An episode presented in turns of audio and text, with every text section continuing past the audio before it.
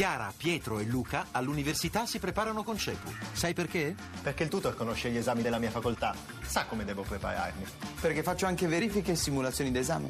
Perché non voglio arrivare all'esame con l'acqua alla gola. Capito? Per superare i tuoi esami, chiama CEPU all'833 1188. ETA Beta, nuovi mestieri, nuovi linguaggi.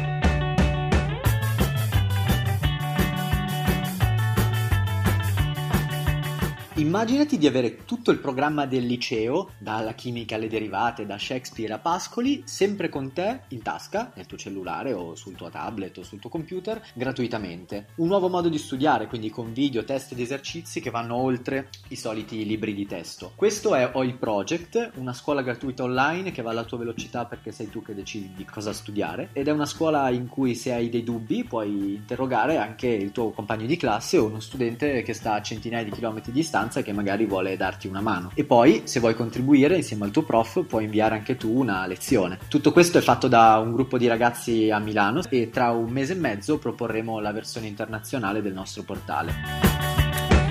Marco De Rossi, giovanissimo ideatore di Oil Project, la più grande scuola online d'Italia, spalanca il portone sul tema di oggi, la buona scuola. E buona scuola non significa soltanto l'esodo dei professori da sud a nord, significa soprattutto l'avvio su scala nazionale della scuola digitale. Buongiorno, buongiorno da Massimo Ceroffolini, benvenuti a Eta Beta 335 699 2949 per gli sms, 335 699 2639 per i messaggi Whatsapp. Allora, 8 milioni e mezzo di studenti tornano in queste ore sui banchi e ad attenderli c'è la rivoluzione digitale che dopo anni di sperimentazione di tipo volontario fa il suo ingresso dalla porta principale grazie appunto alla riforma varata questa estate. In collegamento col Ministero dell'Istruzione trasmissione c'è Salvatore Giuliano, ideatore di Book in Progress e pioniere in Italia della scuola digitale. Buongiorno professore. Salve, buongiorno a tutti voi, buona giornata. Preside dell'Istituto Majorana di Brindisi, il primo in Italia a sperimentare già da tanti anni questi metodi. Allora, entro fine mese viene presentato, viene varato il piano nazionale della scuola digitale, lei sta lì, sta lì al Ministero, ci può dire in anteprima che cosa conterrà? E sarà presentato, come diceva lei, entro la fine del mese. È un importante piano che eh, prevede tantissime azioni eh, che, che, promuoveranno sicuramente il digitale come mai fatto prima all'interno del nostro sistema educativo. Ci sono tantissime azioni e grande importanza viene data giustamente alla formazione del personale, che è l'aspetto cruciale di un, di un piano nazionale di scuola digitale che si rispetti. Quindi sono molto fiducioso e sicuramente faremo un passo in avanti. Ecco, tante le novità in arrivo a livello proprio di didattica, a livello di uso di tecnologie. Adesso ne oggi cerchiamo di vederne qualcuna. Partiamo da quelle più nuove, quelle che proprio hanno avuto il loro debutto di recente. Uno è quello um, che voi state sperimentando già da tempo lì a Brindisi, quello delle, eh, di sfalsare lo studio delle discipline, un po' come si fa all'università. Ci spieghi un po'? Sì, fra le diverse metodologie che abbiamo introdotto da un paio, da diversi anni, 4-5 anni nella nostra scuola, sicuramente questa della compattazione oraria è quella che ci sta dando maggiori risultati. Ecco, spieghiamo bene di che si tratta. È semplicissimo, invece di fare otto discipline da settembre a giugno, i ragazzi fanno quattro discipline da settembre a gennaio e le altre quattro discipline da gennaio a giugno. Ecco, quindi si studia che, per esempio matematica, italiano e inglese fino a gennaio e scienze, fisica, educazione, non so, un'altra materia fino a giugno. Ecco, eh, ma non c'è il rischio che uno poi rimanga indietro con le altre materie che dimentichi quello che ha appena studiato? Allora, quando siamo partiti avevamo in realtà questo, questo dubbio, poteva essere un problema, però abbiamo monitorato sentendo i ragazzi quasi quotidianamente, i ragazzi ci hanno detto invece che eh, si trovano meglio con questo metodo e paradossalmente ricordano oh, gli apprendimenti e le discipline studiate eh, nel, nel, primo periodo molto meglio di quanto non, non, lo facessero prima. Quindi è un esperimento che ha dato i suoi risultati e questo ci incoraggia ad andare avanti. Senta, un'altra sperimentazione che avete tentato lì a Brindisi, ma ci sono anche tante altre scuole in Italia, a dire il vero, che fanno, vanno in questa direzione, è la creazione di una sorta di diario di bordo che significa poi eh, passare da un insegnamento standard valido per tutta la classe a un insegnamento mirato su ogni studente. Ci spieghi nel dettaglio di che si tratta perché detto così forse è poco chiaro. Allora, tutto il processo di innovazione ha avuto origine con il book in progress, quindi contenuti scritti dai docenti in sostituzione dei tradizionali libri di testo con forte abbattimento della, della spesa per le famiglie. Il passo successivo è quello di aver creato una piattaforma collaborativa dove i docenti e ehm, gli alunni insieme eh, creano il diario di bordo, quindi eh, un vero e proprio diario personalizzato del, dell'apprendimento.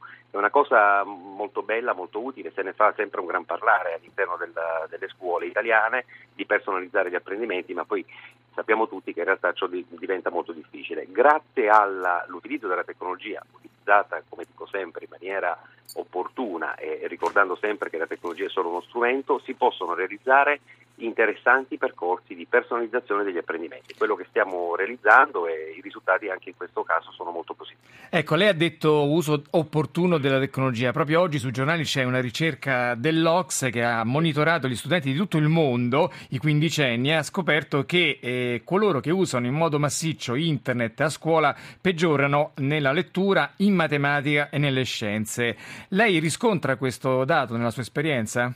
Nella nostra esperienza, francamente, no. I risultati in termini di apprendimenti sono, sono cresciuti e lo dicono i risultati oggettivi, i dati alla fine del, del, percorso di studi, i risultati eccellenti conseguiti nelle diverse Olimpiadi appunto, alle quali i nostri alunni partecipano. Il problema è che molto spesso ci si approccia alla tecnologia individuandola e pensandola come la soluzione dei problemi e ahimè molto spesso non si utilizza un progetto eh, serio e, e, questo crea dei danni eh, seri eh, alla, agli apprendimenti dei nostri ragazzi. Fa, fa, fa, bello, fa moda dire che in una scuola c'è tecnologia, ma ahimè molto spesso non c'è un progetto di, di utilizzo. Che cosa se ne fa? E che cosa si fa con un tablet, con uno smartphone, con un computer all'interno di una classe? Molto spesso questo nelle scuole italiane viene tralasciato, questo aspetto fondamentale, e allora si creano disastri. Eh, mi dispiace dirlo, ma, ma, è così e l'invito che do sempre a tutti i colleghi presidi che vogliono intraprendere percorsi di innovazione, come anche ai docenti, è proprio questo, cioè fate prima di innovare, prima di introdurre una tecnologia, un, un grande processo di analisi e siate pronti, cioè nel senso che ogni ora di lezione deve avere come dire, le idee chiare su come utilizzare la tecnologia e su come farlo. Fa questo i risultati sono buoni. Allora, prima di vedere nel dettaglio cosa si farà nella scuola italiana grazie alle tecnologie, io vorrei capire cosa si fa eh, per prepararsi alla scuola fuori dalla scuola con l'aiuto di un eh, nostro esperto, una guida sicura che ci accompagna spesso in queste ricerche dentro le app, dentro il mondo di, del web. Buongiorno Alessio Iacona. Buongiorno a te e ai vostri ascoltatori. Giornalista, esperto di tecnologia e tra l'altro ha curato di recente una trasmissione su una rete che proprio si è occupata da vicino di queste tematiche. Allora, il supporto allo studio che offre internet, che offrono le nuove tecnologie, ha tanti aspetti. Da dove vogliamo cominciare? Possiamo, possiamo Massimo cominciare dal fatto che usando le tecnologie in qualche modo noi cambiamo, cambia il nostro approccio all'informazione, non siamo più dei ricettori passivi ma siamo proattivi nel cercare queste informazioni. Quindi cambia la domanda e a un certo punto eh, il mercato si adegua e cambia l'offerta. Questo significa che online eh, proliferano i maestri Manzi. No? Negli anni 60 c'era il maestro Manzi che insegnava agli italiani a leggere e a scrivere, oggi ce ne sono. Eh, che peraltro, peraltro, come hai detto tu, era già multimediale allora, maestro Manzi, sì, vero? È, è vero, l'avevo anche scritto da qualche parte. Era multimediale lui stesso, aveva queste classi dove c'erano immagini, dove c'erano già dei video, avendo lui la RAI alle spalle, lo, lo poteva permettere. Era multimediale negli anni 60, quindi eh, oltre che interdisciplinare. Ecco, oggi ce ne sono a decine, se non a migliaia migliaia eh, sono i singoli o i gruppi eh, diciamo così, di, di, persone che vogliono portare la, la, conoscenza e renderla disponibile costruendo piattaforme software che poi diventano luoghi di incontro e di scambio. Eh, facci qualche chi... nome, facci qualche nome. Eh, guarda, ti, ti, ti, posso fare degli esempi eh, sia di singole app sia di piattaforme. Partiamo però dalle piattaforme. Per esempio ce n'è una americana che si chiama Coursera che non fa altro che mettere a disposizione in maniera molto semplice, sistematica e strutturata tutti i corsi gratuiti che vengono messi sistematicamente online dalle più grandi università del mondo. È un po' quello eh, che fa il project di Marco De Rossi che abbiamo appena sentito. Sì, no, beh, lui Su fa scala italiana, addirittura- diciamo. Lui addirittura coinvolge i professori nel fare queste lezioni, mentre questa invece è una piattaforma che attinge a ogni singola università che, ha Certo, proprio- che- che certo, singolarmente. certo, Poi c'è anche iTunes, voglio dire, della, della- della- della- della famosa casa con la mela, che è un sistema iTunes U University che fa la stessa cosa. Poi ci sono app verticali, c'è quella a, a Latin, Eilatin, chissà come, come- come l'hanno- come si pronuncia, questo non te lo so dire, ma che ti insegna il latino. A latin, forse, non so. Forse è probabile, no, non sarà in inglese probabilmente. Eh, che, che ti, che- che aiuta a, ehm, a imparare il latino usando delle lezioni fatte da professori o Duolingo che invece ti insegna l'inglese e altre lingue. Eh, ci sono poi applicazioni e, e strumenti che servono invece per studiare meglio, per organizzare i propri appunti, per, eh, per trovarne di altri, perché magari ne raccolgono a migliaia da altri studenti che in giro per l'Italia stanno scrivendo seguono lezioni, come Doc City per esempio.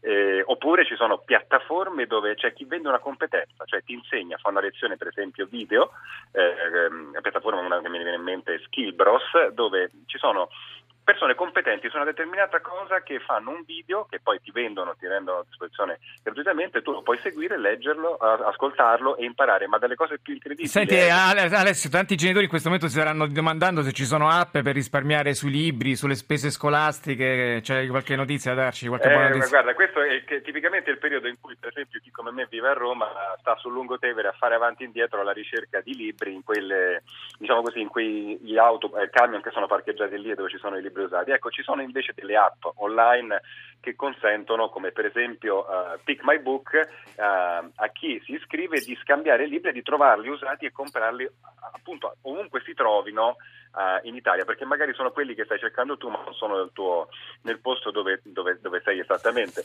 La, la cosa divertente è che poi esiste anche un'app che consente di sapere quali libri sono in quali di queste rivendite digitali, ana- eh, scusami, analogiche, che si trovano per strada, che si chiama Libraccio, dove proprio quegli stessi librai che sembravano destinati a sparire perché compaiono nuove app si sono organizzati e ti consentono di trovare un libro che non trovi nel posto in cui sei, magari in un altro diciamo, di- eh, spaccio o vendita di libri.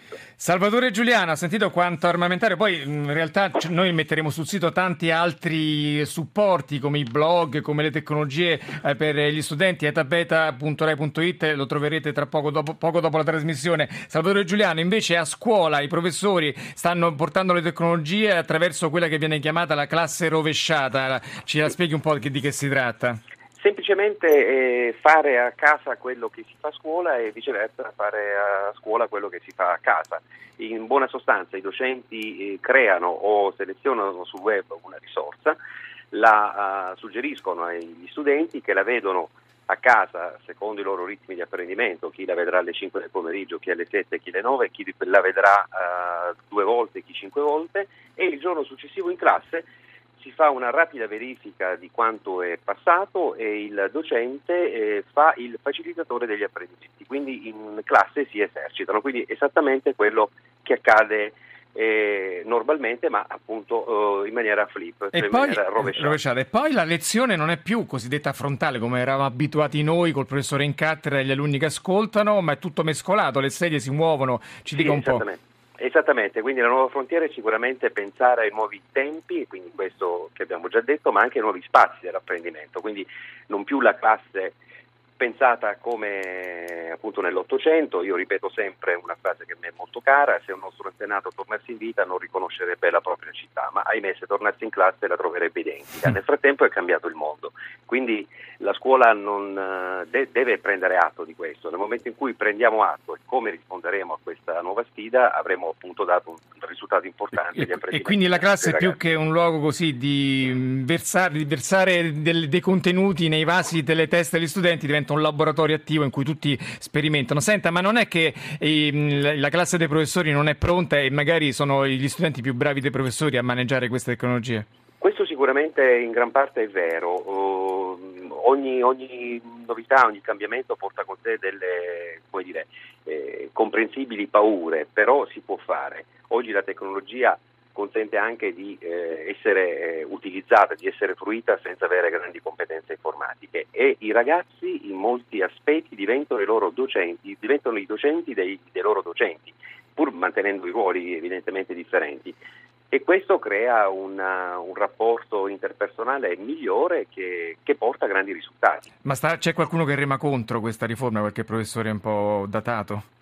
Eh, ma, mm, ogni cosa bella in ogni cosa che si fa, soprattutto in questo strano e bellissimo paese, c'è sempre qualcuno che rema contro. Molto spesso, ahimè, eh, sento parlare persone che parlano di scuola, eh, che fanno convegni, che, che, che, vanno in giro per il mondo e hanno un leggerissimo difetto, quello di non essere mai entrati in una scuola. Quindi, come dire, eh, benvengano le critiche, però le critiche che siano fatte eh, con cognizione di causa, andando a vedere come realmente si lavora in una scuola. Bene, allora io ringrazio Salvatore Giuliano, preside dell'Istituto Majorana di Brindisi, direttore del progetto Booking Progress, pioniere della scuola digitale d'Italia, ora lì al Ministero per come dire, portare il suo contributo al Ministro che tra pochi giorni varerà questo piano nazionale della scuola digitale. Grazie professore.